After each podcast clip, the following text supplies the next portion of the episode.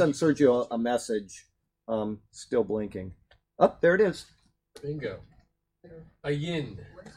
I watch no shade. I have done what is righteous and just. Not leave me to my oppressors. Assure your servants' well being. Let not the arrogant oppress me. My eyes fail looking for your salvation, looking for your righteous promise. Deal with your servant according to your love, and teach me your decrees. I am your servant. Give me discernment that I may understand your statutes. It is time for you to act, O Lord. The law is being broken. Because I love your commands more than gold, more than pure gold. And because I consider your precepts right, I hate every wrong path. Good stuff there. Good stuff. Okay, doctor, is Mabel all right? Yeah, she's fine. Oh, good. Okay. All right, let's see here. We got some prayer requests. We got, I have not heard from either Darlene or uh, Darla or um, Freda in the past week, so I don't know how they're doing. We want to keep all of them in prayer. Darlene, her mother, Arlena, is the one that we're concerned about. Jay is still at home resting after his heart problems, so we want to keep him in prayer. And then let's see here. Connor had a bad break while skiing. I think I may have mentioned this before, but he's been in really bad shape for uh, some time. He's on pain meds that weren't helping, but that kind of got resolved a day ago. But he's still in a lot of pain, and uh, the repair surgery can't be done until the swelling goes down. And this has been almost two weeks now. So we're going to keep Connor in prayer. And then Becky really needs to gain weight and to get her health back and her strength. And we keep bringing her up week after week, and she's just got a, a chronic strain of problems. Or uh, anyway, uh, Todd has had tough health problems lately, and his brother John is going to have a second brain surgery for Parkinson's coming up. And so we want to pray for them. Rebecca was in the surgery this morning for her back, and I have not heard from her to find out if she's okay or not. Then Joyce and her husband have trials with finances, and they're getting their business going. Um, I don't want to give any more information that, but there's a lot of stress and uh, uh, there's also Jesus, they said. So they know that they're in good shape with Jesus, but they're they're a little bit stressed out about uh, some of the situations with getting things going. And then uh, Graham asked us to pray for Scotland. He says they've got some elections going on, and he says, you know, it's just it's chaos over there, and it's going commie more and more, and it's just disgusting. You know, the, all the the gay stuff, and and he's uh, he's asked for prayers for Scotland. And then Jill uh, is still looking for a job and so on. And I want to know if anybody's listening this now or hears later on YouTube, if anybody is in the Charlotte area and knows employment for a lady. She's a single lady. She's, uh, you know, probably my age or older, and uh, she's been looking for a job for quite some time, and it's been difficult. So if anybody's listening in the Charlotte area knows, uh, let me know, and I will hook you up with her, and uh, uh, hopefully we can get her to get employed because she's really been looking for something. And remember Jared and Melissa from Grace Baptist? Yes. Okay, her his father died. Oh. Today. Oh wow, we had a death Jared and Melissa. Decker. So we want to keep them in prayer. The Deckers, yes. And then um, uh, also uh, Carrie is in the hospital with cancer. So we'll, got lots of people that are having problems. We'll go to Lord in prayer about that. Heavenly Father, we certainly do pray for these people and the others that are out there that have uh, uh, got their own troubles, their own trials. And Lord, you are aware of every single one of them. There's not a thing that is unknown to you. And uh, fortunately, many of these people have already committed everything to you and they know that uh, their suffering and their trials belong to you and that you have a purpose for them that uh, uh, will bring glory to you and will in the end be understood by them and that's a real comfort for these people because i don't know how anybody could make it in the trials that some people are facing without a knowing without a knowledge of knowing you and who you are but we're very blessed to have that knowledge and these people uh, understand that and we also lift up all of our missionaries, the ones that are here, that are overseas, and that uh, uh, the churches in Africa that are a part of this uh, ministry as well, and in the Philippines. We pray for all of these people today. Lord, you're in control of all things, and your word is going out, and we thank you for that. And Lord, uh, just be with your people and guide them. And we certainly pray for this congregation and this uh, Bible study tonight, and that uh, it would be proper. And we're entering a new book, and we thank you for it. Wonderful new book to uh, start uh, researching and knowing about. And so we pray that it will be something that will bring you glory in the uh, weeks and even year ahead. And we love you, we praise you, and we exalt you. And we do so in Jesus' name. Amen. Amen. All right, I have, before we get into, oh, look at this. This is 1 Corinthians here, all done. That's a year or so of work. Yeah, that's that's our. So we'll find a place to put that. Maybe somebody want to take it home and read it. Um, let's see here. Um, you know what? Before we get into one one uh, two Corinthians one one, I have two things to read. The first one is um, this is from our missionary in China. I read something on the prophecy update from uh, uh, him last week, and he sent this to me this week, and I thought it was something that the people in this church could give a name, and we could do this. And uh, a little over 10 years ago, I joined a fellowship of about 10 to 15 people while I was back in Hawaii. Each person picked a non believer to have the group pray for. Each took the list, and the next time I came back to the U.S., I attended that fellowship again. To our amazement, every one of the people on that list had accepted Jesus, including the ones in China. And so, if you would like to submit one name of one person that we can pray for collectively that doesn't know Jesus, and uh, we'll pray specifically for their salvation, give me the name. We'll put it on a list, and we'll make a point of doing that. And then I have one other thing to read. Um, this is uh, a gentleman who attends online. He attends every sermon, even if they're not live. He's listened to all of them and the uh, Bible studies. And last year, just about this time last year, his uh, son committed suicide. And he wrote this, and I want to read it to you. I'm living on a lifeboat. Sometimes I'm in the water. I visit this reality, but I feel like I'm a squatter. At times I swim beside the boat when sadness takes its toll. I sense a feeding frenzy that is focused on my soul. I use up all my strength while I am only seeking air, treading through the water in this ocean of despair. I'm climbing to the gunnels of this rickety old boat. My hope is that this raft is strong enough to stay afloat.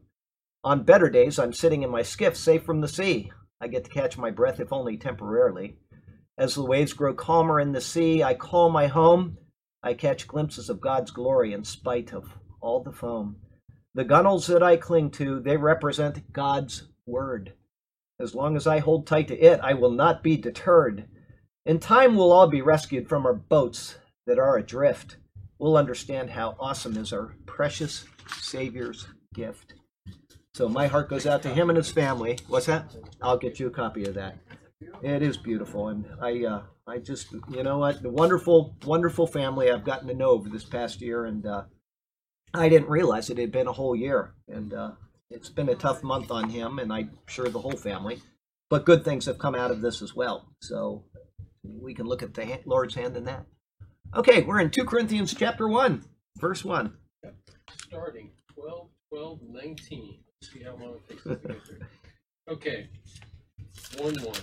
Paul, an apostle of Christ, by the will of God, and Timothy, our brother, to the church of God in Corinth, together with all the saints throughout Asia. Okay, very good. You got that right. Um, do you have a a uh, date that we started 1 Corinthians? Yeah. Okay, because I don't know when we started it, and I don't know how long it took us. So um, while you're looking for that, I'll give my comments. November 15th, 2018. Okay, so it was it was just one year. It took one year to get through. Huh, interesting.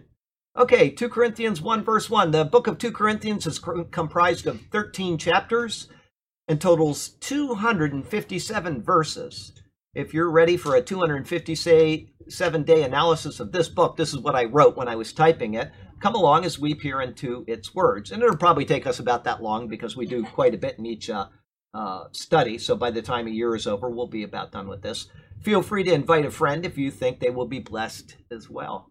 Although the verse divisions at the beginning of 1 Corinthians 1 are different than the beginning of 2 Corinthians verse 1, the greeting is very similar in both. Let me read you uh, 1 Corinthians 1, and you'll see that. 1 Corinthians 1 says, Paul, called to be an apostle of Jesus Christ through the will of God, and Sosthenes, our brother, to the church of God which is at Corinth, to those who are sanctified in Christ Jesus, called to be saints, with all who are in every place, call on the name of Jesus Christ our Lord, both theirs and ours. That's 1 and 2. This one says, Paul, an apostle of Jesus Christ by the will of God, and Timothy, our brother, instead of Sosthenes, to the church of God which is in Corinth, with all the saints who are in Achaia. So you can see there's a similarity. He's very consistent in how he does things.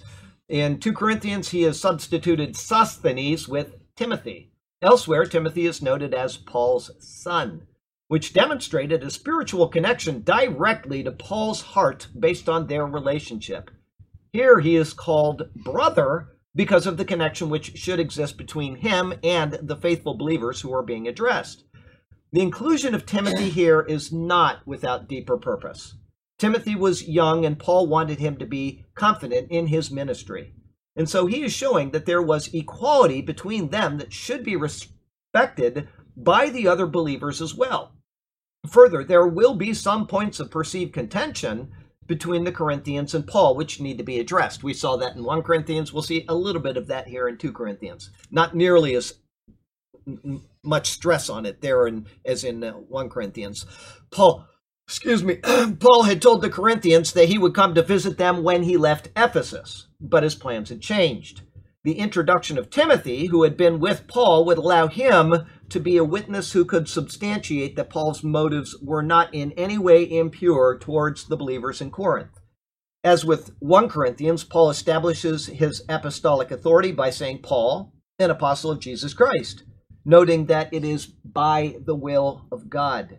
It shows that the selection came not by personal choice, but by the sovereign will and grand design of God. His coming words are intended for the church of God, as Paul says, which is at Corinth. But there is also the greater intent of them being read to all believers in the area of which Corinth was the capital. And then that extends to all of us today because the book is included in the Bible. This is an encyclical letter, meaning it'll be cycled around through these churches. Any smaller churches and any scattered believers were to be included in the reception of his words. Life application Paul's inclusion of Timothy at the beginning of this letter bestows upon him a special dignity which would bolster the young man's confidence. It's good to evaluate others around us and see where we can act in a like manner. We are all deficient in one area or another, and so with care and attention, we can be a participant in the growth of their weakness by using tactful and carefully targeted means, something that Chris does with me every single week. She's always being tactful and targeted with me. So they may not even be aware of our efforts, but in the end, they will be better off if we devote such time towards those around us. One, two. Grace and peace to you from God, our Father, and the Lord Jesus Christ. Alrighty, dighty. This is Paul's common greeting, even if it contains slight variations. It is an exact repeat of 1 Corinthians 1, verse 3. He has identified himself, his calling, who was accompanying him, and who the letter is directed to. After those formalities, he gives these words Grace to you and peace to you.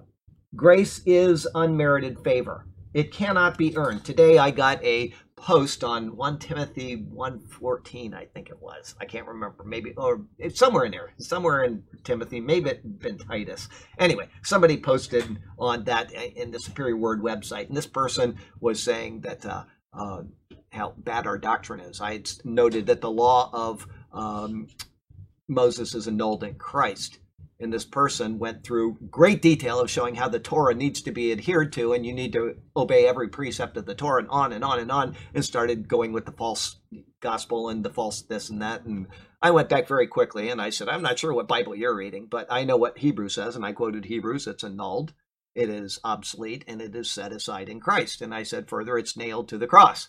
And I said, you can either try to work your way to heaven it's an infinite climb and you only have a finite life to do it, or you can get chucked into hell, but you ain't going to make it any other way. You've got to come to the grace of Jesus Christ. And that is what grace is it is unmerited favor. This individual is trying to merit God's favor by observing the law of Moses and showing how pious they are above everybody else. Because, and it, you know, I was very clear and direct with them. If they're going to pull that you're a false teacher because you're telling people not to adhere to the law of Moses, I have no sympathy on them. I'm going to tell them exactly point blank what they uh, need to face. They need to read their Bible. They need to keep it in context, and they need to understand the Book of Hebrews. If obviously they've never read it, if they're in the Torah and they're trying to misquote Paul, which they this individual did, there's no point in even debating with people like that. You give them the facts. The law, That's what I told her. You want to live by the law, you can die by the law. See, that's where you and I differ. Like you were right to the point. Yeah. I would tell her that she's spilled, not with the spirit. Yeah, absolutely. Yeah, not with the spirit. That's and then you would be Facebook banned for three weeks. He, this guy is Facebook jail master here. He's a master of it. Uh, It took me. I, I got what banned for three days or two days uh, this past month. That was the first time I've ever been banned, and I really had to work at it. Anyway, okay, yeah. So grace is unmerited favor. That's the point that I made to this person. It cannot be earned. There's no pride in it. There's no earning of heaven. There's no earning of God's grace in any way, shape, or form. You can come to the cross and you can submit your life and your soul to Christ, or that is it. Um, peace, however, is the more common greeting among the Hebrew people. In their language, yes, that's right. It's the word shalom. Shalom, however, is more than a greeting for calm or quiet. Paul says this every single uh, introduction grace and peace to you. He doesn't do it with the Galatians, but other than that, he's always saying the same thing grace and peace to you. And I say the same thing. I just cut and paste. It's very easy to do this, but it's good to be reminded. You've got grace, which is a Greek address, and you've got shalom, which is the Hebrew address. It's more than a greeting for quiet or calm, but a petition for wholeness and completion in all ways. When you wish shalom on somebody, it's not just peace to you, it's peace to you in a full way. All right. Paul unites the two terms just as the church is being united between Jew and Gentile during his time. This grace precedes the peace because only after receiving God's grace can his peace truly be experienced, something that person that posted today could not understand. They cannot understand the peace of God if they have the yoke of the law binding them and tying them down. This wonderful blessing to them is extended from God our Father and the Lord Jesus Christ.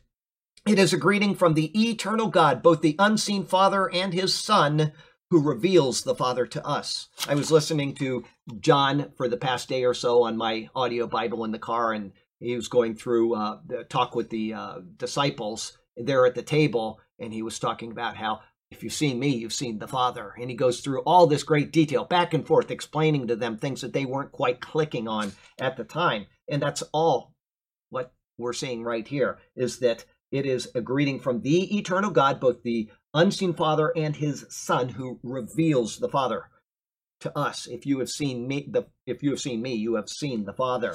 Rather than being an argument against the deity of Jesus Christ, which people will do because it says Jesus Christ and God the Father, they say, well, then they're not, you know, it is an argue for it. He is tying the two in as one, Jesus being a member of the Godhead.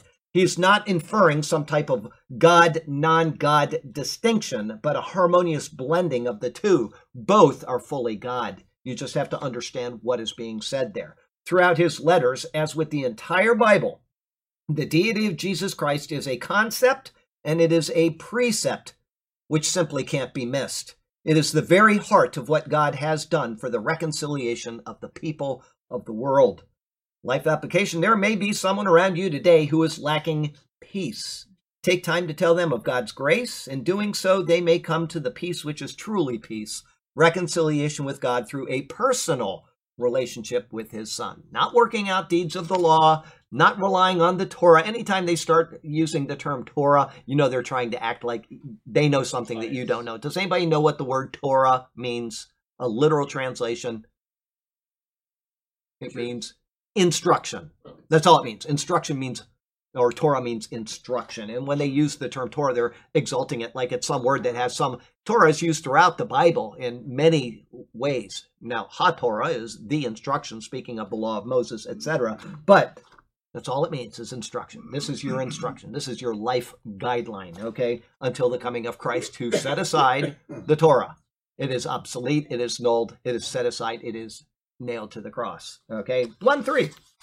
Praise be to the God and Father of our Lord Jesus Christ, the Father of compassion and the God of all comfort. Okay, very little difference, but I'm going to read it anyway. Blessed be the God and Father of our Lord Jesus Christ, the Father of mercies and God of all comfort. Just a little different. Okay, verse 3 begins the formal epistle, following after the greetings of verses 1 and 2.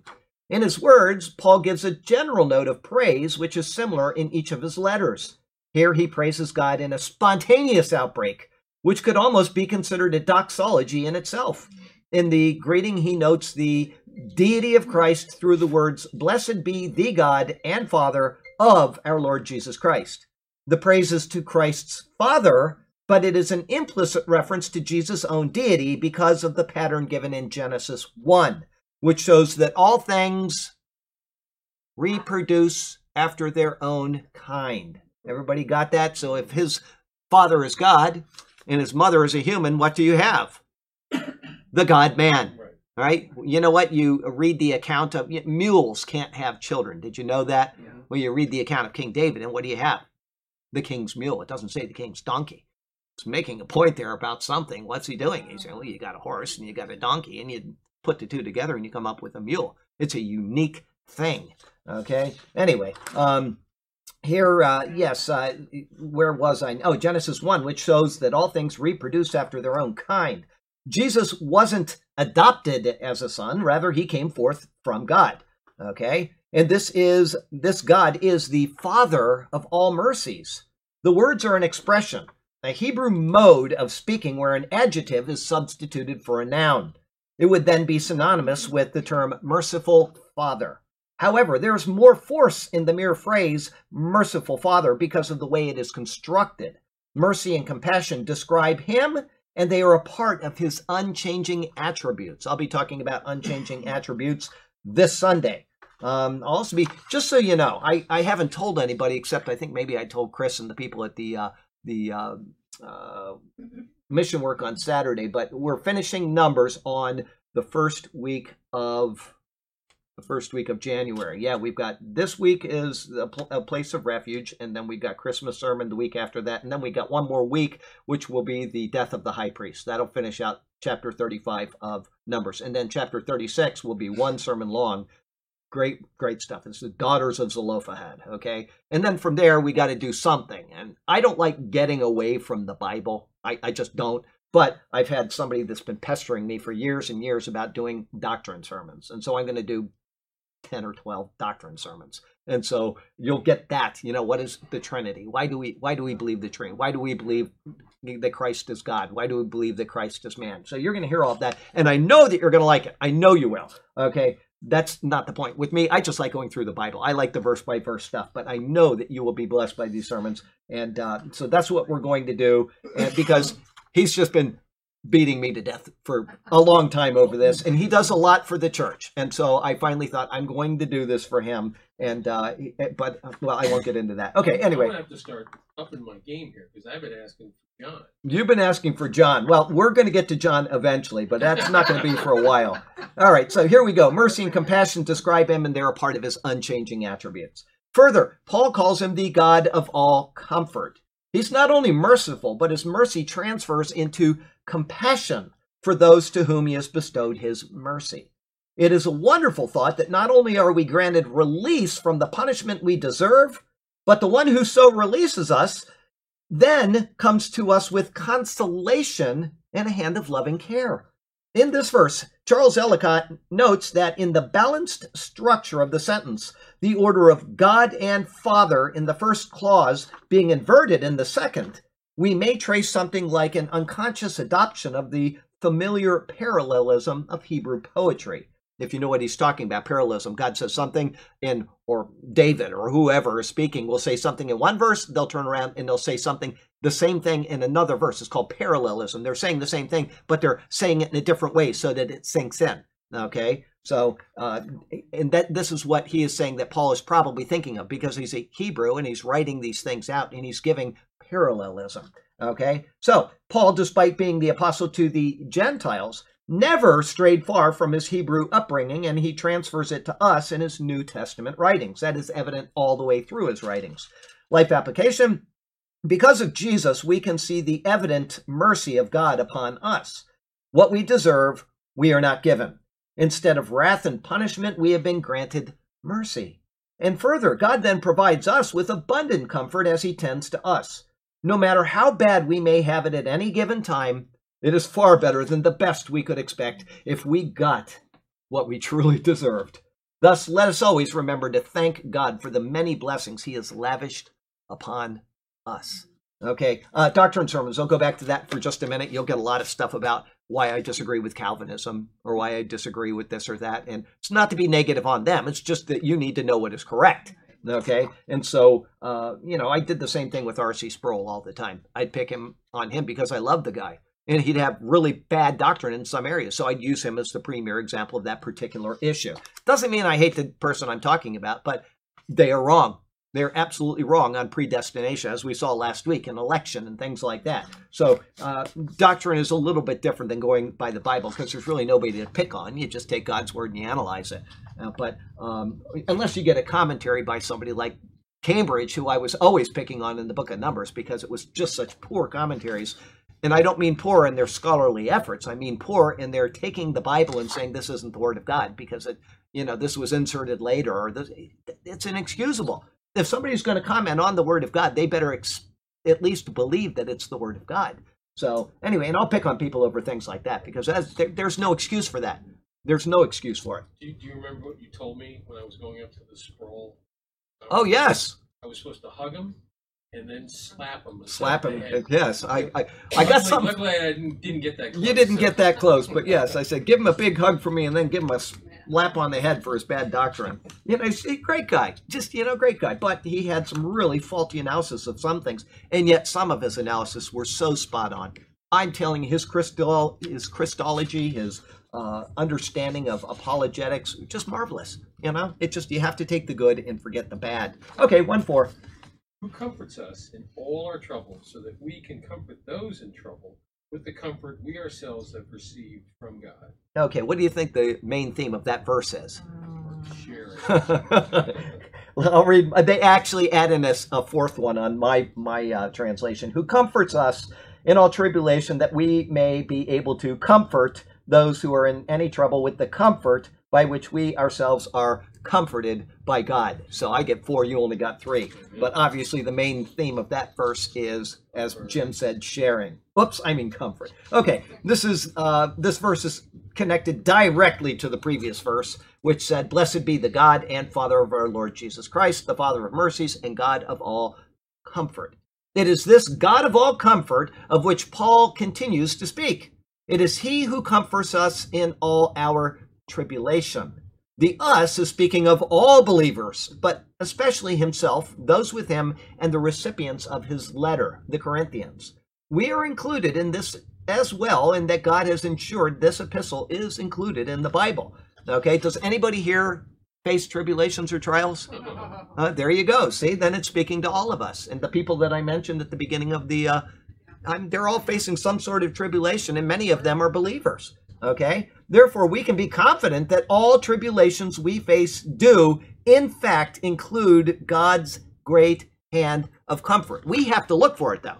We can sit there and we can say, oh, poor me, pity me. Or we can say, God, I understand that you have a purpose for this. I hate what's going on. I'm miserable, but I will trust you with it. And I'm looking to you for my comfort. Okay? And sometimes it's almost not possible to not say, poor pity me we just get so down in ourselves. I understand that. I mean, there are times where you just are struggling to the point where you just think, oh, I can't take anymore. All right. And then you read the book of Job and you think, well, I can actually take a little bit more, I suppose. anyway, um, uh, and there is a reason for this in our lives. All that comfort for our tribulations, it is that we may be able to comfort those who are in any trouble.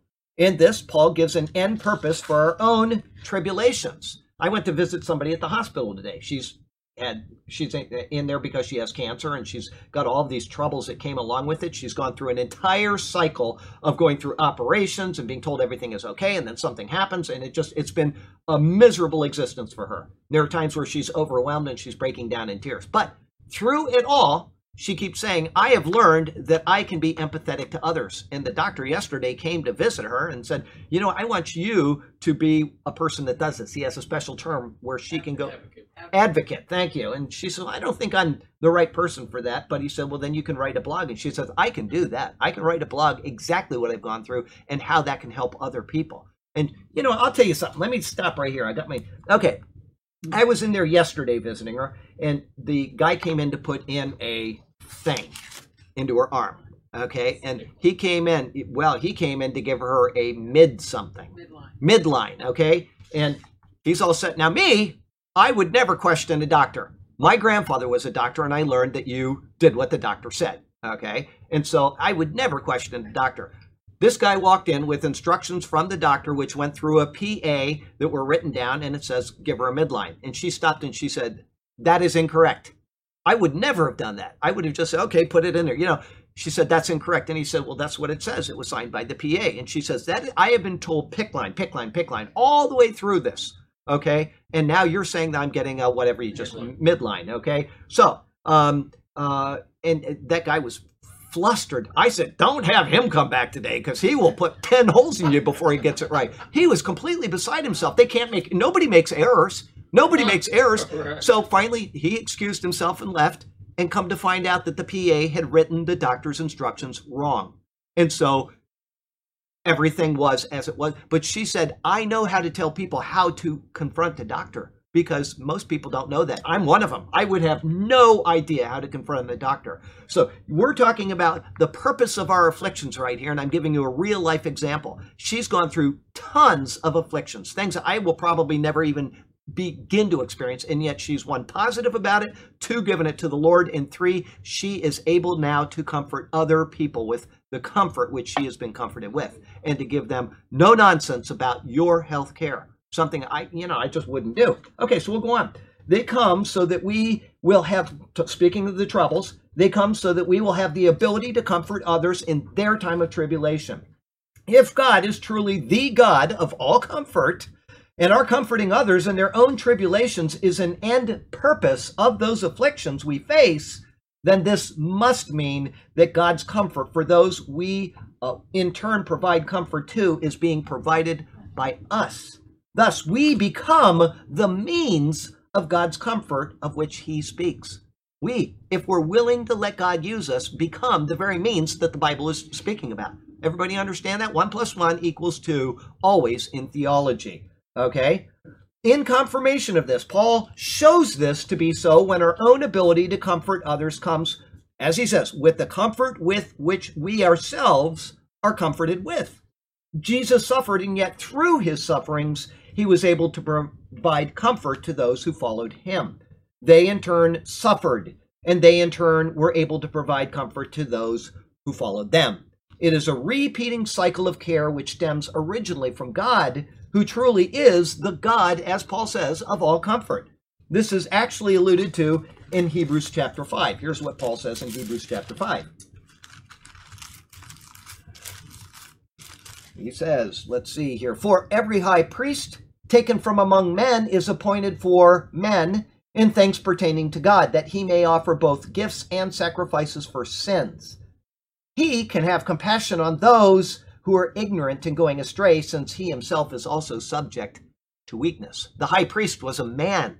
He was subject to weakness. And so when they came and they sacrificed, he understood, he empathized with them. Right? Everybody got that? it wouldn't be any good to have somebody that wasn't a man because he couldn't empathize in the proper way. I knew you fell asleep. I told everybody that. So we have, yeah. I wasn't worried about him. Anyway, the um, uh, the point of Christ's incarnation is because he could empathize with us. He could sympathize with us, and so God united with humanity in the person of Jesus Christ. That's the point that this person is making. Paul certainly in the book of Hebrews. Okay, and that is what Paul is saying right here. Okay, that is why Christ gave us of himself in his humanity. So you doing okay there, Burke? I are. Yeah, good to have you here. You're only uh, you're pulling a mascara tonight. Gee whiz. As an additional note, Paul does not say that the only reason for our tribulations is to attain the ability to comfort others. Tribulations may come for correction or an instrument of bringing us closer to the Lord. I've seen that a million times in these people's lives or simply for attaining knowledge that we would otherwise be lacking. In all, though, when tribulations come, they are not unknown to God, nor is He uncaring concerning our situation. He's all caring about it. He knows everything about it. But we don't see it that way because we are finite, we're in time, and we're going through the pains in the process. I have said this to a million people, and every time I've said it, after somebody's gone through their troubles, they've all agreed. I have yet to have anybody not say, I understand. I'm talking about believers here. Yeah. I understand now why that happened. It may have been a year or two later, but eventually they clue in. I understand why God put me through that. It was miserable in the process, but I understand that now. Very few people, I should, shouldn't say everybody, but I think very few people have ever come and said, I still don't understand why God allowed that in my life. I'm talking about after it's over and now things are going the way they should be going. they look back and they say, Boy, if I didn't have that, I wouldn't have been able to help that person, or I wouldn't have known about that when this happened, or et cetera, et cetera. Always, okay? God is infinitely wise. We're not. So we just, as uh, Tom always says at the uh, projects, he says, just leave it in God's capable hands. He's capable, okay? Let life application, God has promised never to leave us nor forsake us when we are in Christ. Let us be reassured in this, especially when times of great trial or suffering arise. 1 5. But just as the suffering of Christ overflow into our lives, so also through Christ our comfort overflows. Okay, this one says a little differently. For he said comfort how many times before, and then they use a different word here. For as the sufferings of Christ abound in us, so our consolation also abounds through Christ. There are numerous references to the sufferings of Christ in the Bible, and many of them are spoken of as being related directly to his disciples. In one Colossians, I'm sorry, in Colossians 1 24, Paul tells us that I now rejoice in my sufferings for you and fill up in my flesh what is lacking in the afflictions of Christ for the sake of his body, which is the church. The church is destined for suffering, just as it is destined for glory. Paul understood this, and he felt that as much as he suffered, there was an abounding of consolation to be found at the same time. Nothing was lacking in the process of suffering, and the consolation which he felt was the surety that he possessed the Spirit of God. In knowing this, he was thus comforted because the Spirit is a guarantee of future glory for the believer. Hence, he notes exactly this in Philippians 3, verse 10. Here's what he says in Philippians 3:10. That I may know him and the power of his resurrection and the fellowship of his sufferings, being conformed to his death. And then he goes on in verse 11 if by any means I may attain, attain to the resurrection of the dead or from the dead. In being comforted, or I'm sorry, in being conformed to his death, we shall also be raised as he was to eternal life, as Paul says, through the power of the resurrection. There could be no shame in the suffering if there is coming glory, which that suffering leads to.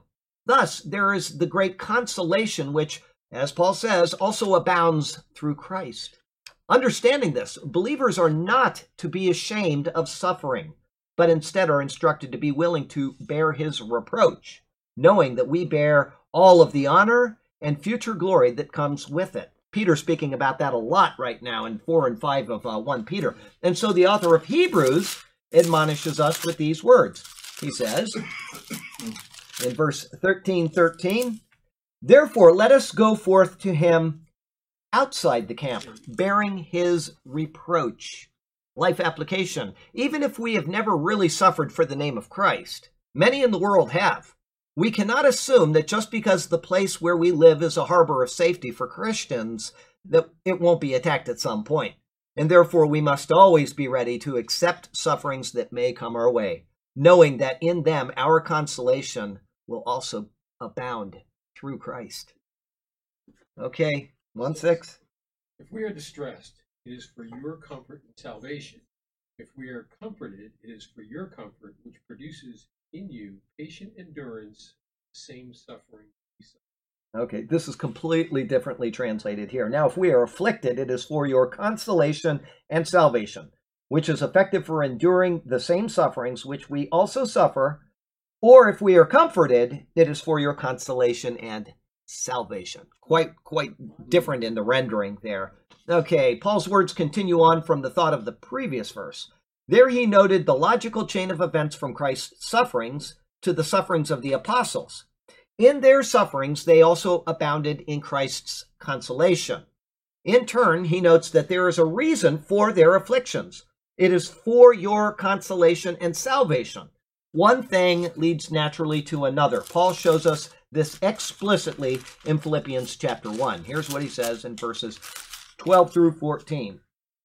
He says, But I want you to know, brethren, that the things which happened to me have actually turned out for the furtherance of the gospel. Here he is in prison, right? Okay, so that it has become evident to the whole palace guard and to all the rest that my chains are in Christ.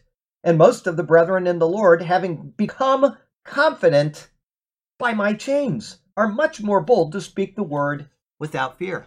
So he's suffering in prison, okay? And he's saying, Look at how wonderful it is that this has come about because of my chains. It is then for a good purpose that the apostles were afflicted.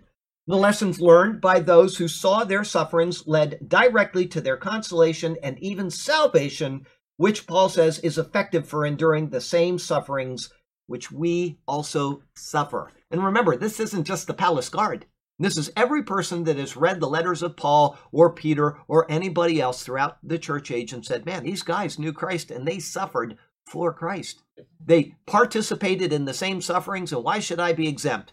Unless you're going to what Joel Osteen's church, you got to know that you're not exempt from sufferings if you are in Christ. It, the, bad things happen. It just they do, and then we have to say, Lord, why is this happening? And if He doesn't answer, you say, Well, I'm going to accept it just as it is. Paul did that. You know, I asked three times for this affliction to be taken from me. And finally, the divine response was, My grace is sufficient for you. Okay? So we learn by example and we can remember others' courage during afflictions, which can then strengthen us in our own walk. This is a natural human pattern, be it a soldier learning from his platoon sergeant or a cowhand on the range learning from the older hands. To see that others can take difficulties shows us that we too, having a like nature, can take them as well. Finally, it isn't just sufferings that we receive benefit from, it is also times of comfort. As Paul notes, or if we are comforted, it is for your consolation and salvation, not only the sufferings, but the comforts as well. The Corinthians were able to see both sides of the coin through Paul's afflictions and through his times of comfort. And because of this, they were able to process what happened to him and apply it to themselves and their own spiritual walk. This progression is seen from Paul's hand in the book of Romans, chapter 5, and he says in verse 3 through 5, and not only that, but we also glory in tribulations, knowing that tribulation produces perseverance, and perseverance, character, and character, hope. Now, hope does not disappoint, because the love of God has been poured out in our hearts by the Holy Spirit who is given to us. One thing leads to another. Life application. Those who are wise will learn. Miss Garrett, what a nice thing having you come tonight. So unexpected. Yeah. Those who are wise will learn from those who go before them. If we pay heed to their times of trials and their times of rejoicing and grasp how they were affected by them, we can follow their example when similar times come upon us. To think that we are experiencing something new, which is unique to the human condition, is naive. And to think that we can handle such an instance better than those who have already experienced them without learning from them is only begging for greater troubles than we need to face. Hence, we have the Word of God with all of the instruction there. I'll tell you, somebody asked me uh, yesterday. It was a great question. It's the first time I've ever been asked this question. Is uh, the introduction to the Psalms? sometimes it'll say a psalm of David when he was blah blah blah, or, and it'll say or uh, a psalm for the Sabbath day, or and they're not a part of the psalm. They're not a numbered verse. And she said, "Why are these here? Everything has a purpose in the Bible. You say that all the time. Why are they here?" And I went through and I explained to her. I said, "Sometimes it's not a part of the body of the psalm itself, right? You've got the psalm, and it's giving you the man's heart feelings, but." When did he write that psalm? He wrote it when he was in real trouble. He's out there in a cave. His son has abandoned him. You know, King Saul is against him, whatever. You know, he's been forced to flee to the uh, Gaza, to enemies of Israel. And yet he stops and he writes a psalm about how great God is. So it's not a part of the psalm, but you need to know the background information because if you don't know that, then you think, oh, David was always happy and he had no afflictions at all. When in fact, he's writing from a dirty spot where everybody's abandoned him and he's crying out to God. And then sometimes it's given just simply to give instruction with music on the gittit, or, you know, according to Shoshanim, which is the lilies, which is a song. And so you know the proper music to play. Now, that doesn't have any bearing on us, but it had bearing on the people that played in the temple. They needed to know what to play. And so he'd say al gittit, right? Or whatever. And, or um, uh, played to the, uh, what is it, the uh, tune of Death of the Son. Well, you can see David mourning over his own son after having written that, and there's a couple of them that say to the tune of Death of a Son. He wants that mood to be in a psalm, and that's why those are in there. One of them says a psalm for the Sabbath day, Well, it doesn't need to be a part of the psalm. It needs to be an introduction for the people to know this is to be read on the Sabbath day. Okay, and so there you go. That is why those are in there. But I, what a wise question. I was so happy to get that question because it really showed somebody cares about the word and they want to know why is this here? If it's not numbered, there must be a reason. There you go. And I'm sure there's a lot more reasons that I didn't think of, but those are just some that came to mind. Okay, so anyway, um, seven. Thank you. And our hope for you is firm because we know that just as you share in our sufferings, you also so you also share in our comfort. Okay, uh, it's close enough where I ain't going, uh, where I'm not going to uh, uh reread it. But uh, you said firm. This says steadfast. You said comfort. This says consolation. So you get words. Words can mean. You don't have to say the same thing to get the same concept. Okay, and th- there are reasons why people select a certain typology or a certain uh, set of words to convey a meaning. But at the same time, Paul has something on his mind. Now, you want to do your own translation and you know that you can't plagiarize this. And so you'll think of a, it's called a, begins with an S and ends with a M and it has M in the middle. Anybody? Yeah, a synonym. Okay, that's a word that has the same meaning as another word. And so you try to get one that has the same meaning or the same mood and you put it in there. And so there's nothing wrong with your translation. And if anybody condemns you for re- reading the NIV, you know what I'd tell them? Well, I tell them in my head, but I wouldn't tell them personally. Anyway, um, yeah, I tell them. I know you as would. Many as you can. Read as many as you can. Take the advice of the King James Version translators and read as many translations as you can, because you will get a better understanding of the Word of God by reading multiple translations instead of, as they say, being captivated by one. Okay, Somebody especially. asked me why I keep this. I have like six pens worth of notes. Absolutely, that's I my not giving this Bible. The NIV Bible that I have back there. It's on the uh, the shelf that was given to me me by mom. I, the Jehovah's Witnesses came by and they gave me a world translation, New World Translation. I was sitting there reading it. I didn't know anything when I met the Lord, and she freaked. She flipped. The next day, I had a brand new gold lined NIV, and that thing has got more notes in it. It's got, you know, like I'd count how many days it was from uh, the time that Noah went into the ark until the, it'll say, you know, whatever, but I, I would count those and I'd say, well, this is this many months and this, you know, and I, I have got all kinds of calculations. I never want to lose that because I don't read it that often, but sometimes there's something I want to refer to, and I understand. You got a Bible that you put a lot of notes in, you might want to keep it. Or if you're Chris, she's more proud to give it away to somebody because they now know what she was thinking and they can think, well, I won't say it. I was just going to make a bad joke. Well, I was going to make. would have said, never mind. Never. Chris is my frenemy. Okay, yeah.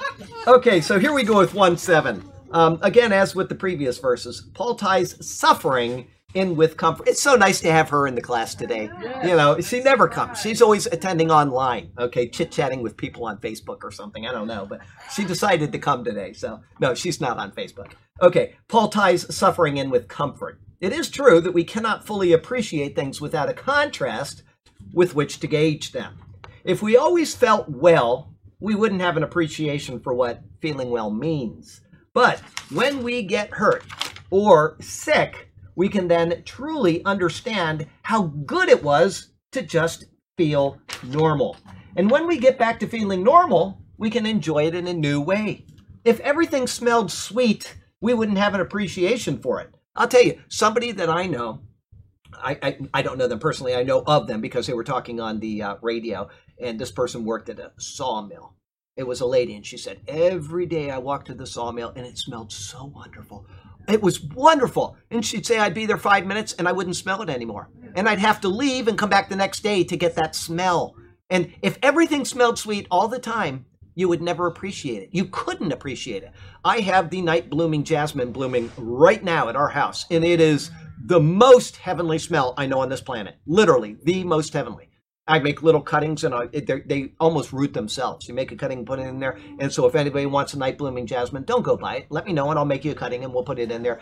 And I got them all around the yard. But what I used to do when I had properties I took care of all over, I would plant them there and because it just smells good. And if somebody saw it, they wouldn't know it is and they'd leave it alone because that's Charlie taking care of the property. But eventually they'd smell it. And the thing about night blooming jasmines, though, is you don't really smell them right there You can be three blocks away and you smell something that smells literally. You think you're in heaven. It's it's glorious, and you're like, and you can't find it.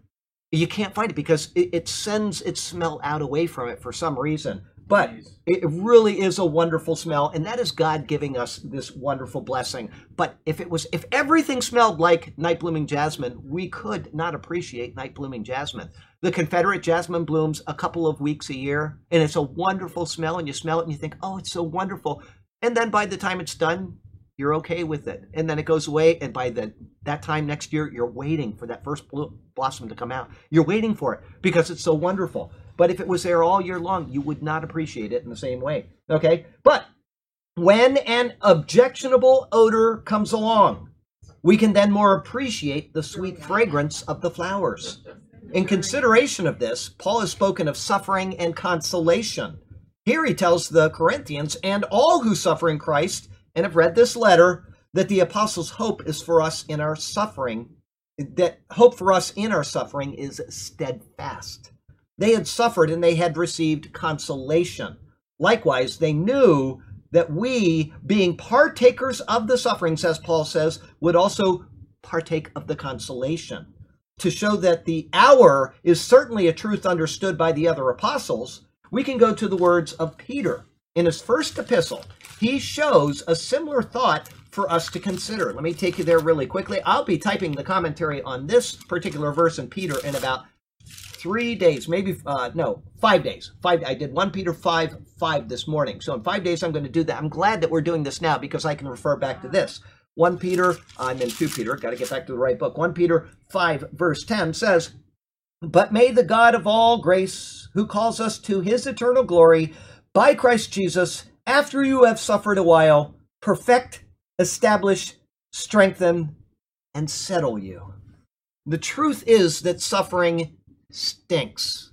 Nobody willingly hopes for suffering, but in Christ there is a good end to the sufferings we face, and there is a good reason why we have faced them. The fragrance of the consolation is there, and it is all the more sweet because we too have suffered. Life application in the Bible, we are admonished to fix our eyes on Jesus. In so doing, we won't get arrogant in the good times and we won't become despondent in the difficult times. In Him is our perfect example to emulate and our perfect hope to anticipate. Eight. We do not want you to be uninformed, brothers, about the hardships we suffered in the province of Asia. We were under great pressure, far, beyond our ability to endure, so that we despaired even of life. Okay. Worded differently, but it says the same thing. Paul has been writing in general terms in speech during his introductory comments. He now initiates a more specific line of thought, beginning with, For we do not want you to be ignorant, brethren. The same terminology is used by him at least four other times in his epistles. For example, in 1 Thessalonians chapter 4, verse 13, he says, But I do not want you to be ignorant, brethren, concerning those who have fallen asleep, lest your sorrow, you sorrow as others who have no hope. Continuing on, he will now give specific details of the sufferings that he referenced in verse 3 through 7. They came about in Asia, meaning the part of Asia Minor in which Ephesus is the capital. This trouble may be referred to in one or more of the incidents recorded in the book of Acts, but which cannot be definitively identified. He went through all kinds of troubles there, but there you go. It may also be, as some suppose, an internal stress that he felt. If so, it could be the troubles which are identified in his first letter to the Corinthians, his concern over them, and the conflict he felt concerning what type of reception his words would bring. If this is so, he stressed over the matter in the greatest way. However, later verses seem to negate this possibility. Whatever the burden, internal or external, it was felt by those who were with him. As he notes, we were burdened beyond measure above strength. The term beyond measure comes from the Greek word hyperbole, which means properly a throwing beyond. It then indicates excess. The burden he felt was in such a category, even above strength. The words are given as a superlative way of showing the nature of the situation. So bad it was that, as he says, we despaired of even of life. His choice of wording translated as despaired is the word exaporeo. It is used only twice in the New Testament, and both are in this epistle. It comes from ex, meaning out, and aporeo, which is to be a way without a way of escape. Okay? So you're out without a way of escape. All right? Again, the use of his words is intended to let the Corinthians know the absolutely serious nature of the situation that he and his companions faced. Life application Paul has taken the time to expand on his previous thoughts to show the superlative nature of his sufferings. Despite them, as seen in the previous verses, he was comforted. He then noted that the same comfort was a means of edifying and comforting his audience. If we can learn to use real life examples of our troubles and trials, we can then turn and show empathy for others who are living through their own trials. Reading our Bible daily is a good way of learning how to do exactly this. Don't let your Bible get dusty. Please don't let your Bible get dusty. Read it and think on it daily. 1 9. Indeed, in our hearts we felt the sentence of death. But this happened that we might not rely on ourselves, but on God, who raises the dead. Okay, this adds in yes, we had the sentence of death in ourselves, which is then explained in the second clause that we should not trust in ourselves, but in God who raises the dead. All right. This verse should be taken and considered in light of the previous one, which said that we were burdened beyond measure, above strength, so that we despaired even of life. In this desperate state, Paul acknowledges that they questioned if they would even survive the, the, the ordeal. They said they despaired of life. And the answer came back in their minds that they would not. The word translated sentence is apokrima. It is a word not found anywhere else in the New Testament or even in Greek literature, which means that Paul probably coined this word. Okay, it indicates a judicial sentence, meaning an answer. There seemed to be a decree that they would not survive the ordeal. Divine decree is what he's referring to, basically. But this led them to the truth, which almost always seems to be the case with those in such despair. He goes on and says that we should not trust in ourselves. The soldier in the foxhole will call out to God, knowing that he is incapable of making it without him. The person lost at sea and going down because the raging waters knows when there is finally no hope but from God alone. In such instances, there is only the trust of God left. However, Paul's words add to the thought. Their trust wasn't that God would save them from the immediate trial, but that he would save them from the results of it. The sentence seemed to be pronounced death. And so, knowing that death was inevitable, they entrusted themselves to, as he said, God's God who raises the dead. He's looking beyond the trouble. We're not going to make it out of this, but God is going to raise us. Wonderful thought to have when you're facing something really critical. If they were to die, which seemed to be the case, their hope extended beyond the grasp of death itself and found itself realized in the hope of the resurrection. This conforms to Paul's words, which we read just a short while ago in 1 Corinthians chapter 15, where he said, O death, where is your sting? O Hades, where is your victory? The sting of death is sin, and the strength of sin is the law. I hope that person that emailed me or posted on that Bible verse will realize this. The law is only going to bring about the sting of death, it is not going to save anybody. But thanks be to God who gives us the victory through our Lord Jesus Christ. You can see Paul relying on that hope when they thought they were certainly going to die. Paul took comfort in the truth that Jesus Christ prevailed over death, and so death had no mastery over him. Instead, even with the foe of the sentence of death awaiting him, he felt the powerful victory of Jesus Christ, an even stronger friend. Life application as Christians bury their dead, they will often commit the soul of the departed loved one into the hands of Jesus Christ. Or if you watch any of the old war movies or even war documentaries, which were actual people that served in World War II, and somebody dies on a ship, what do they do? They commit them to Jesus Christ into the great deep, and off goes their body into the ground. They were saying that in our military in World War II mm. openly, without any shame, without any ACLU or FFRF or anybody else telling them, you can't say that. Of course we can, because this is a Christian nation, and these are Christians that have died, And, and they have a hope of the resurrection. That's right, and it's true. That's right, it is true. So, acknowledging they committed the soul of the departed loved one into the hands of Jesus Christ, acknowledging the power of the resurrection. In this, the body planted is but a seed, waiting to be given the water of life to bring it back from the ground. This is truly our great hope, and this is certainly where our ultimate joy should be. Oh, I- my hair's standing up. Look at that. Wow. Ah, go ahead. 110. He has delivered us from such a deadly peril, and we will and he will deliver us. On him we have set our hope that he will continue to deliver us. Okay, instead of our hope, they say we trust. Okay, very close. In the previous verse, Paul spoke of the sentence of death which loomed over him and those he was with. He took this to heart. Knowing this, he said that they should not trust in ourselves, but in God, who raises the dead. Now he continues by telling the Corinthians that it was God who delivered us from so great a death. He has taken the extreme possibility of death that he faced and equated it to death itself in order to more effectively communicate the dire situation that they faced. It is as if they had actually been resurrected in their deliverance. So sure was the sentence that hung over them. He's talking as if they had actually died and been resurrected. That's how certain they were that they weren't going to make it. And not only had they been delivered, but they continued to be delivered as he wrote his letter. The victory was not just in the past, but it was ongoing. And more, he believed that it would continue into the future, stating, In whom we trust that he will still deliver us. The word trust here is not the same Greek word as was in the previous verse. That word communicated the sense of to have confidence. This word, elpizo, conveys the idea of hope. In essence, we are not to have confidence in ourselves, but we are to place our hope in God.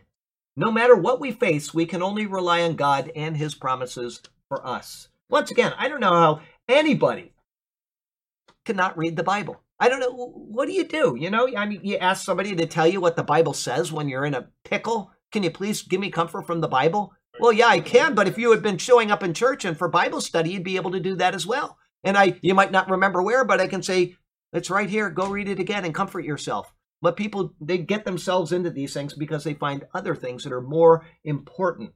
Okay, now I do admit, yesterday I, I uh, took a little time off from the Bible after I finished work and Sergio and I watched the movie together, and the whole time we, yeah, we do this all the time. We'll start three, two, one, and then we start the movie at the same time, and we sit through the whole movie, and we'll talk back and forth about. Well, it, well, I had more fun last night with Sergio. He stayed up until three o'clock in Israel. Yeah, we're watching this movie, just laughing and having a good. And the funny thing is, he would say something. And at the same time, I would say that must have happened a hundred times. We had exactly the same thought on our mind. It was, Oh, it was marvelous. It was the best evening. I, I, I'll tell you afterward. I'm not going to say it now. It was a very funny movie. All right.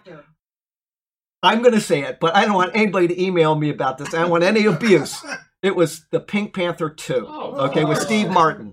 It was it was marvelous. It was just we laughed like little children. I'm telling you what. The first thing I did when I got up in the morning was thought, "What a nice evening!" And I almost emailed him, and I thought, "I bet you he's still asleep because you know, oh, he stayed up really late." And so I waited until he emailed, and then we the first thing we talked about was the night before. It was just like two little kids having fun. But yeah, it, you know, it, it, you, the point is that we need to stay in the word. But there are times where you can have fun too. Okay, but to me, the word is fun. I gotta tell you, the funnest time I have in my life, huh? We could never You could tell. never tell. Monday is my funnest day ever. I, Don't I, call you. oh, the what? Yeah, don't call me on Monday. you. I'm telling you, when people call on Monday and I'm thinking about something and I get distracted, I can lose an hour. Of, I'm not kidding because I got all these things. I'm trying to make sure I don't forget. And I, it, God is making a logical presentation.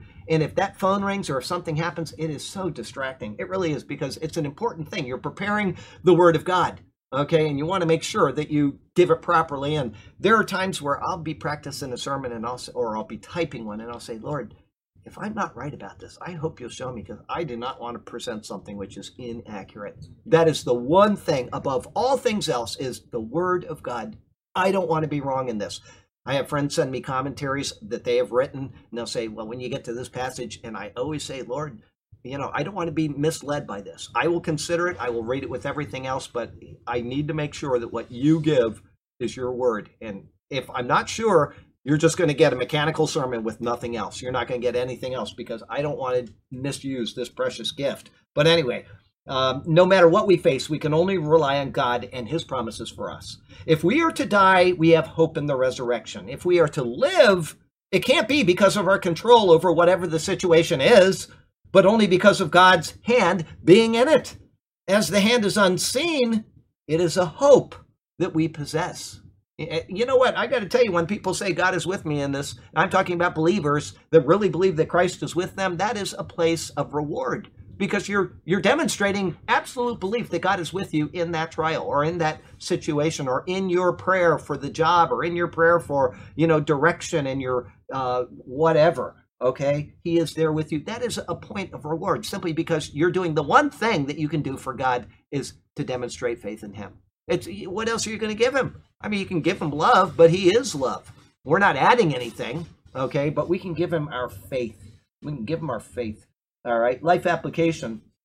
Can we honestly say that we will be alive in five minutes? Our heart could stop, our house could be struck by a meteorite, or we might be get bitten by an typed this years ago an unseen spider. Here we got somebody in the church that got bit by a spider, and he's taking care of it very carefully right now because it can be deadly. We truly have no control over a single moment in time. Therefore, let us place our souls in the capable hands of the Lord and know that whatever we face, He is tending to it. We shall be delivered in life and through death because of the work of Jesus Christ our Lord. What can man do to us? What can the world do to us? What can a meteorite do to us? Oh, those stupid Christians were in church on Thursday night and a meteorite destroyed their church and they all died. Guess what? I'm going to be with Jesus. Hey, uh, yo, I don't care what anybody says. You know, that could have happened to the restaurant next door and not to us. Dang, you know. Okay, 111. As you help us by your prayers, then many will give thanks on our behalf for the gracious favor granted us in answer to the prayers of many. Okay, read that again and think about what he said. Okay. Read it again and really think about it, what he it- said. It, it stops halfway. 11. That's okay. Okay, just read it. Read it read it again just as you did.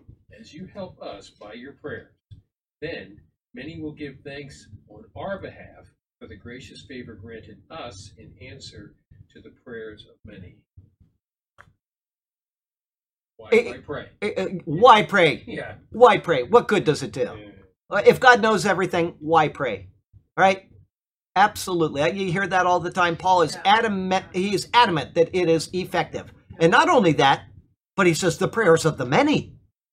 He's it's showing that there is an additive effect when many pray for an issue. Hence, I'll take you back to what we talked about at the beginning of this class, and I'll remind you what I said. Um, oh, I can't find it now. Where is it? I put it somewhere.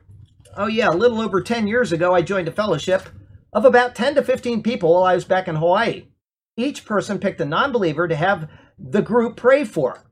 This is a collective group praying for individuals. We took the list, and the next time I came back to the United States, I attended that fellowship again. To our amazement, every one of the people on that list had accepted Jesus, including the ones in China.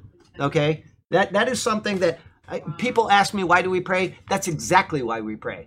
Okay, I'm not saying that God is going to heal you if you have cancer, but that's why we pray is because God can heal you if you have cancer.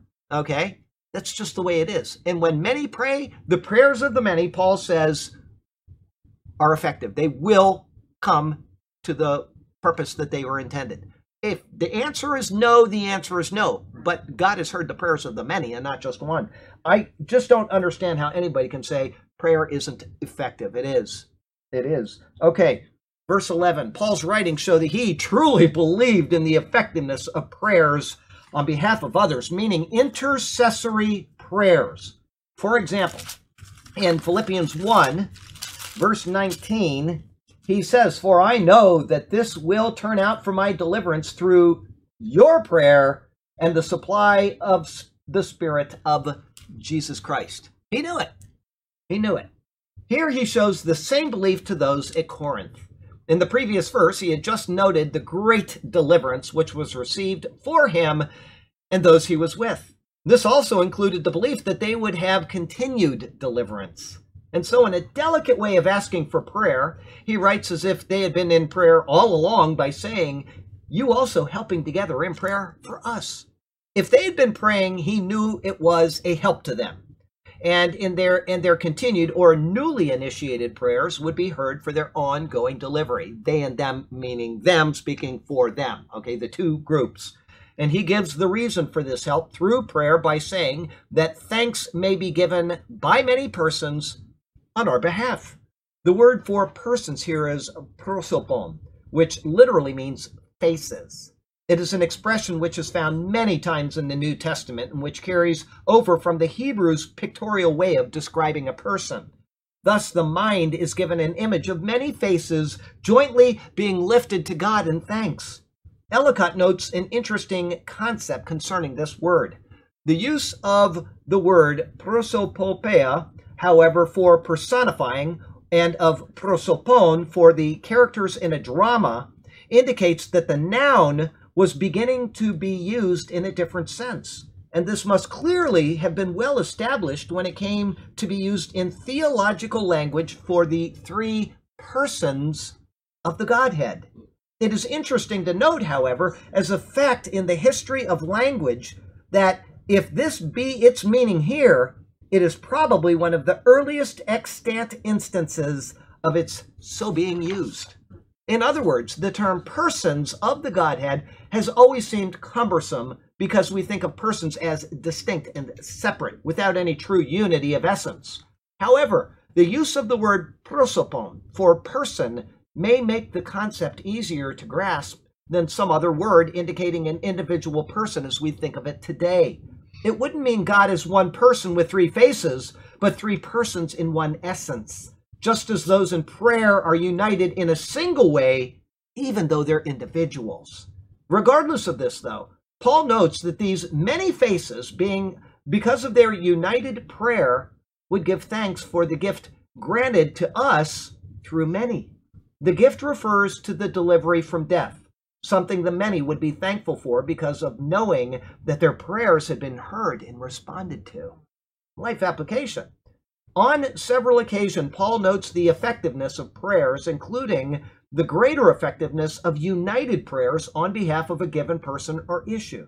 Therefore, it is right and proper to jointly lift up individuals or specific issues to God, and we should do so with the confidence that these prayers are heard and they are responded to according to His wisdom and in accord with His plans just thought of another prayer request right now. I might as well, so I don't forget it, is Bill and Patty, who went out to Arizona. Mm-hmm. Uh, they were with Mission One, and some things that weren't agreeable happened there, and they left Mission One, and they have not found a job since.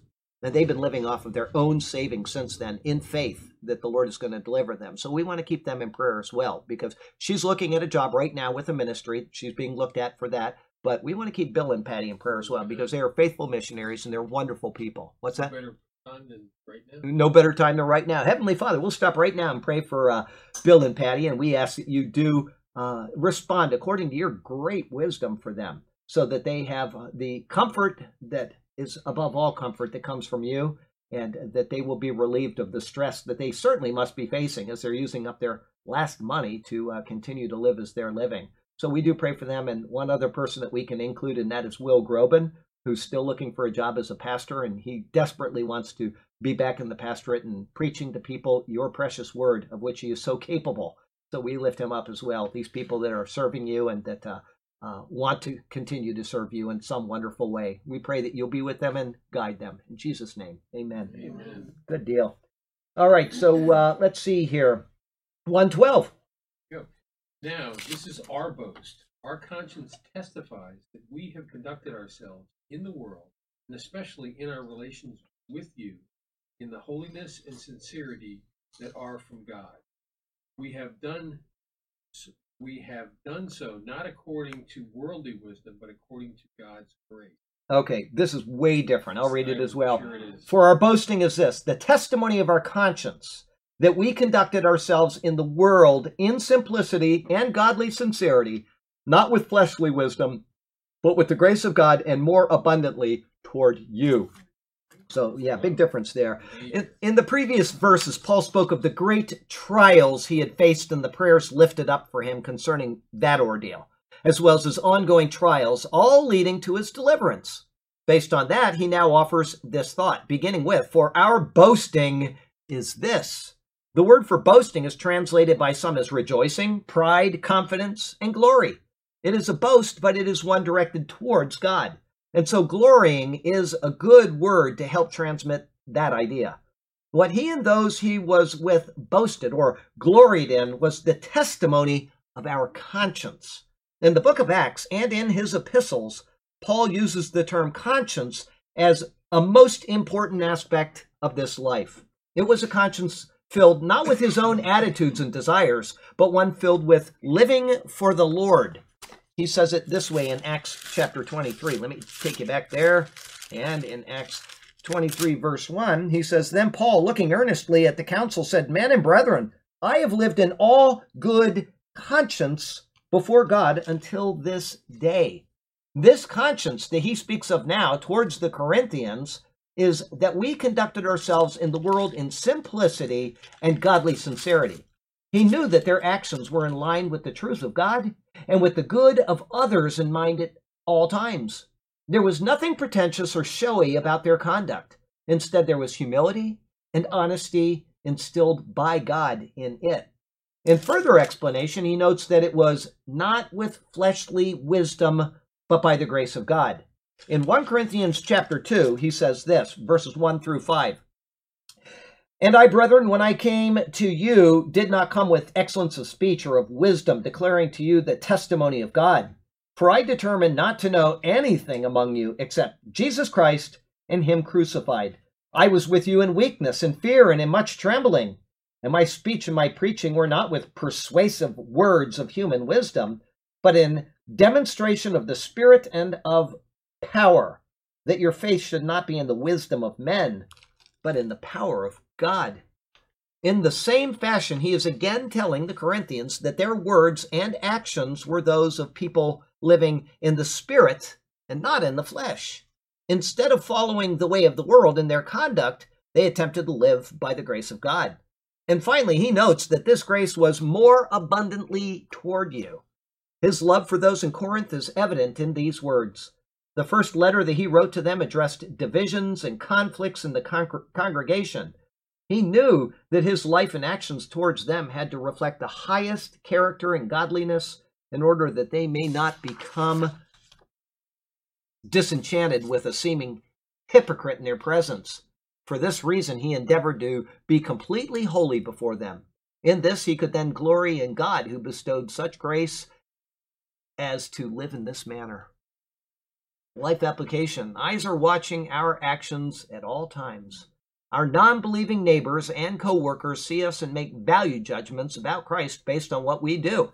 I was talking in a different context, but exactly the same thing with Chris before you all came. We're going to do something a little different in one of the prophecy updates that's coming up. And one of the things we talked about is just being a presence there. The very fact that we're there. And that if there is a spiritual battle going on and there is angels present, which we're not aware of, which is certainly the case, and there are demons and these people, which we know are true. I mean, we've seen that.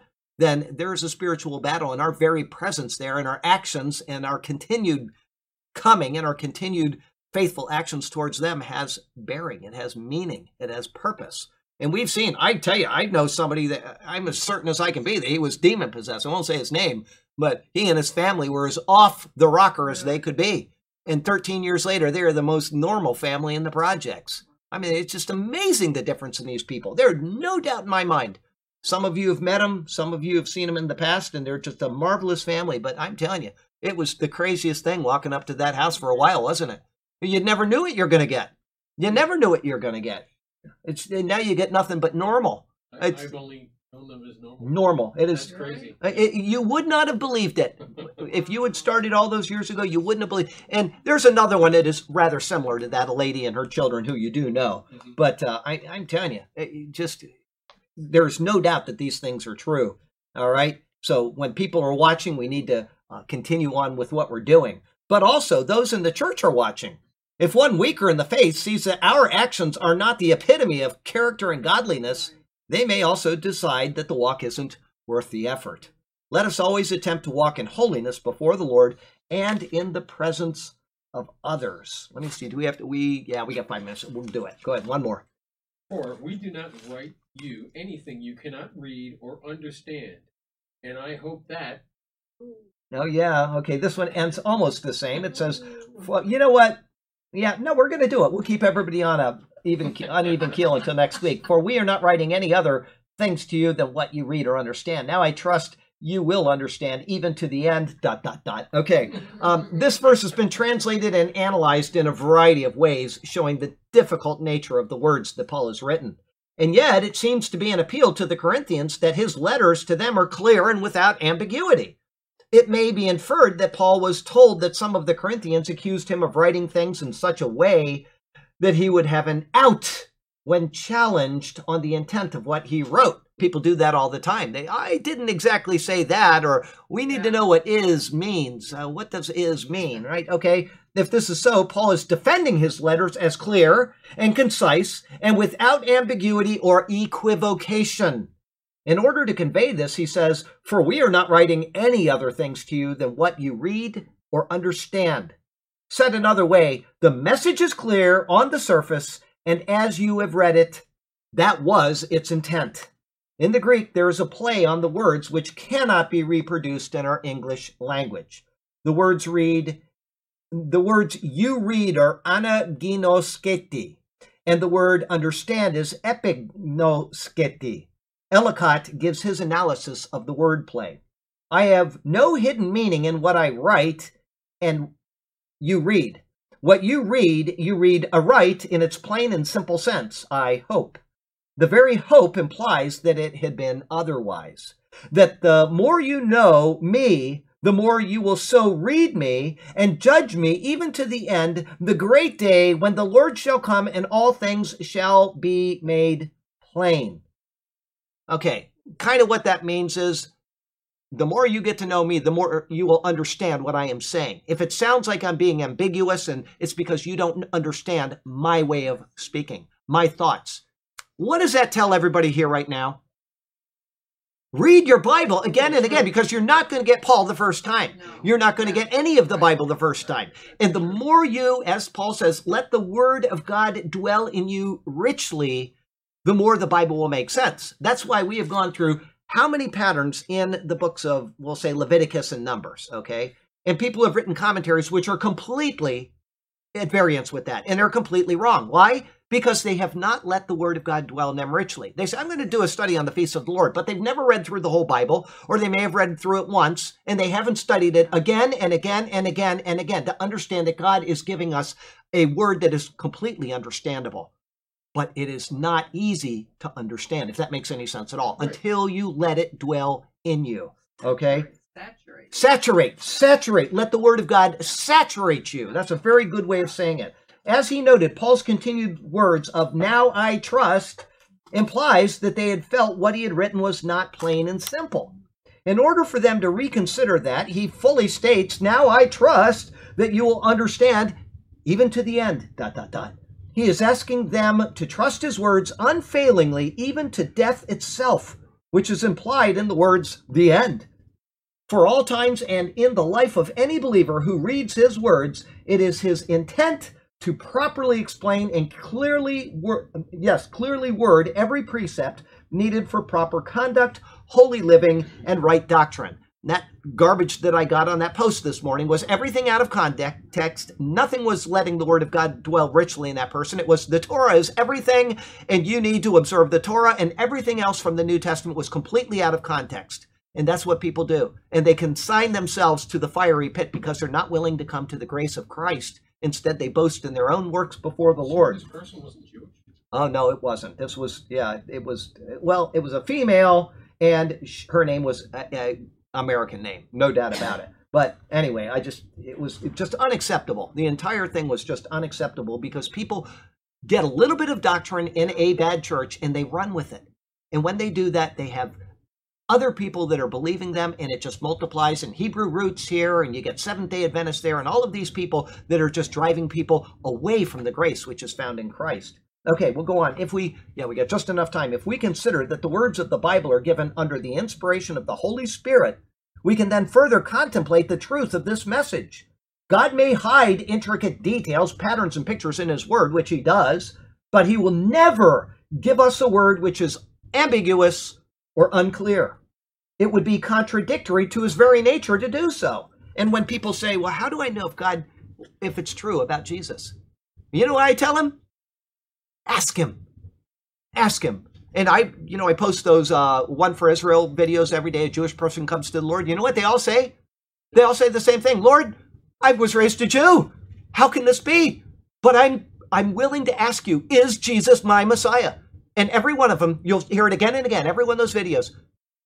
I found out that Jesus is my Messiah because he simply asked. God isn't going to withhold that from somebody. He's never going to do that. If you think that your doctrine is correct and it's not, then ask him, Lord, if my doctrine is impure, let me know. Jehovah's Witnesses are not willing to do that.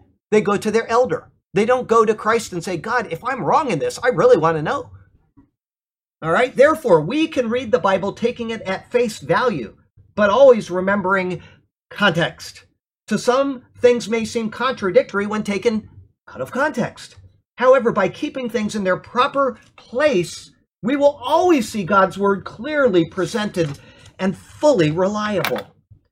Life application, and we are done. When someone challenges the Bible's reliability, it is because they have misapplied some portion of it. Instead of doing the hard work and searching out its truths in a methodical fashion, they will take it apart in unintended ways, thus making it out to be a faulty source of wisdom. Don't be fooled by such people. They have already fooled themselves. And there are enough fools in the world because of this. Okay? You know what? The Bible says don't call anybody a fool, right? We don't have to. God has already told us who the fools are. He does it again and again in the Bible. Therefore, if you call somebody a fool in accord with the word of the Lord, you're not doing anything wrong and you're not violating any precept of God's word. The fool says in his heart there is no God. You see an atheist, you say, you know what? You're a fool. Heavenly Father, help us to hold fast to this glorious word you have given us. Oh, it's just amazing. It's just wonderful the things that are in there. And as Paul says, there's nothing ambiguous. We just need to get to know him and his writings, and Jeremiah and his writings, and you throughout the entire body of Scripture a little bit better. And when we do, we will find out that you have given us everything we need perfectly, clearly, and without any equivocation or any, you know, maligning intent or anything like that. There's none of that in you. There's only a hope that we will reach out to you, search out for you, and find you. So help us to do so. And Lord, you heard the list at the beginning of this class. How many people are suffering with afflictions? Be with them, Lord. Be with them. And all of the missionaries and all of the people that are attending here online or later through YouTube, give them a blessing today as well. Help them to pursue you. And when they do, grant that they are, their hearts will be blessed in abundance for it. We love you, Lord. We thank you for this word, and we thank you above all for Jesus Christ, our Lord. And so it's in his beautiful name we pray. Amen. Amen. There's calendars for next year and cards, greeting cards and note cards back there in the box. Good. Charlie. Thank you. Thank you. Thank you.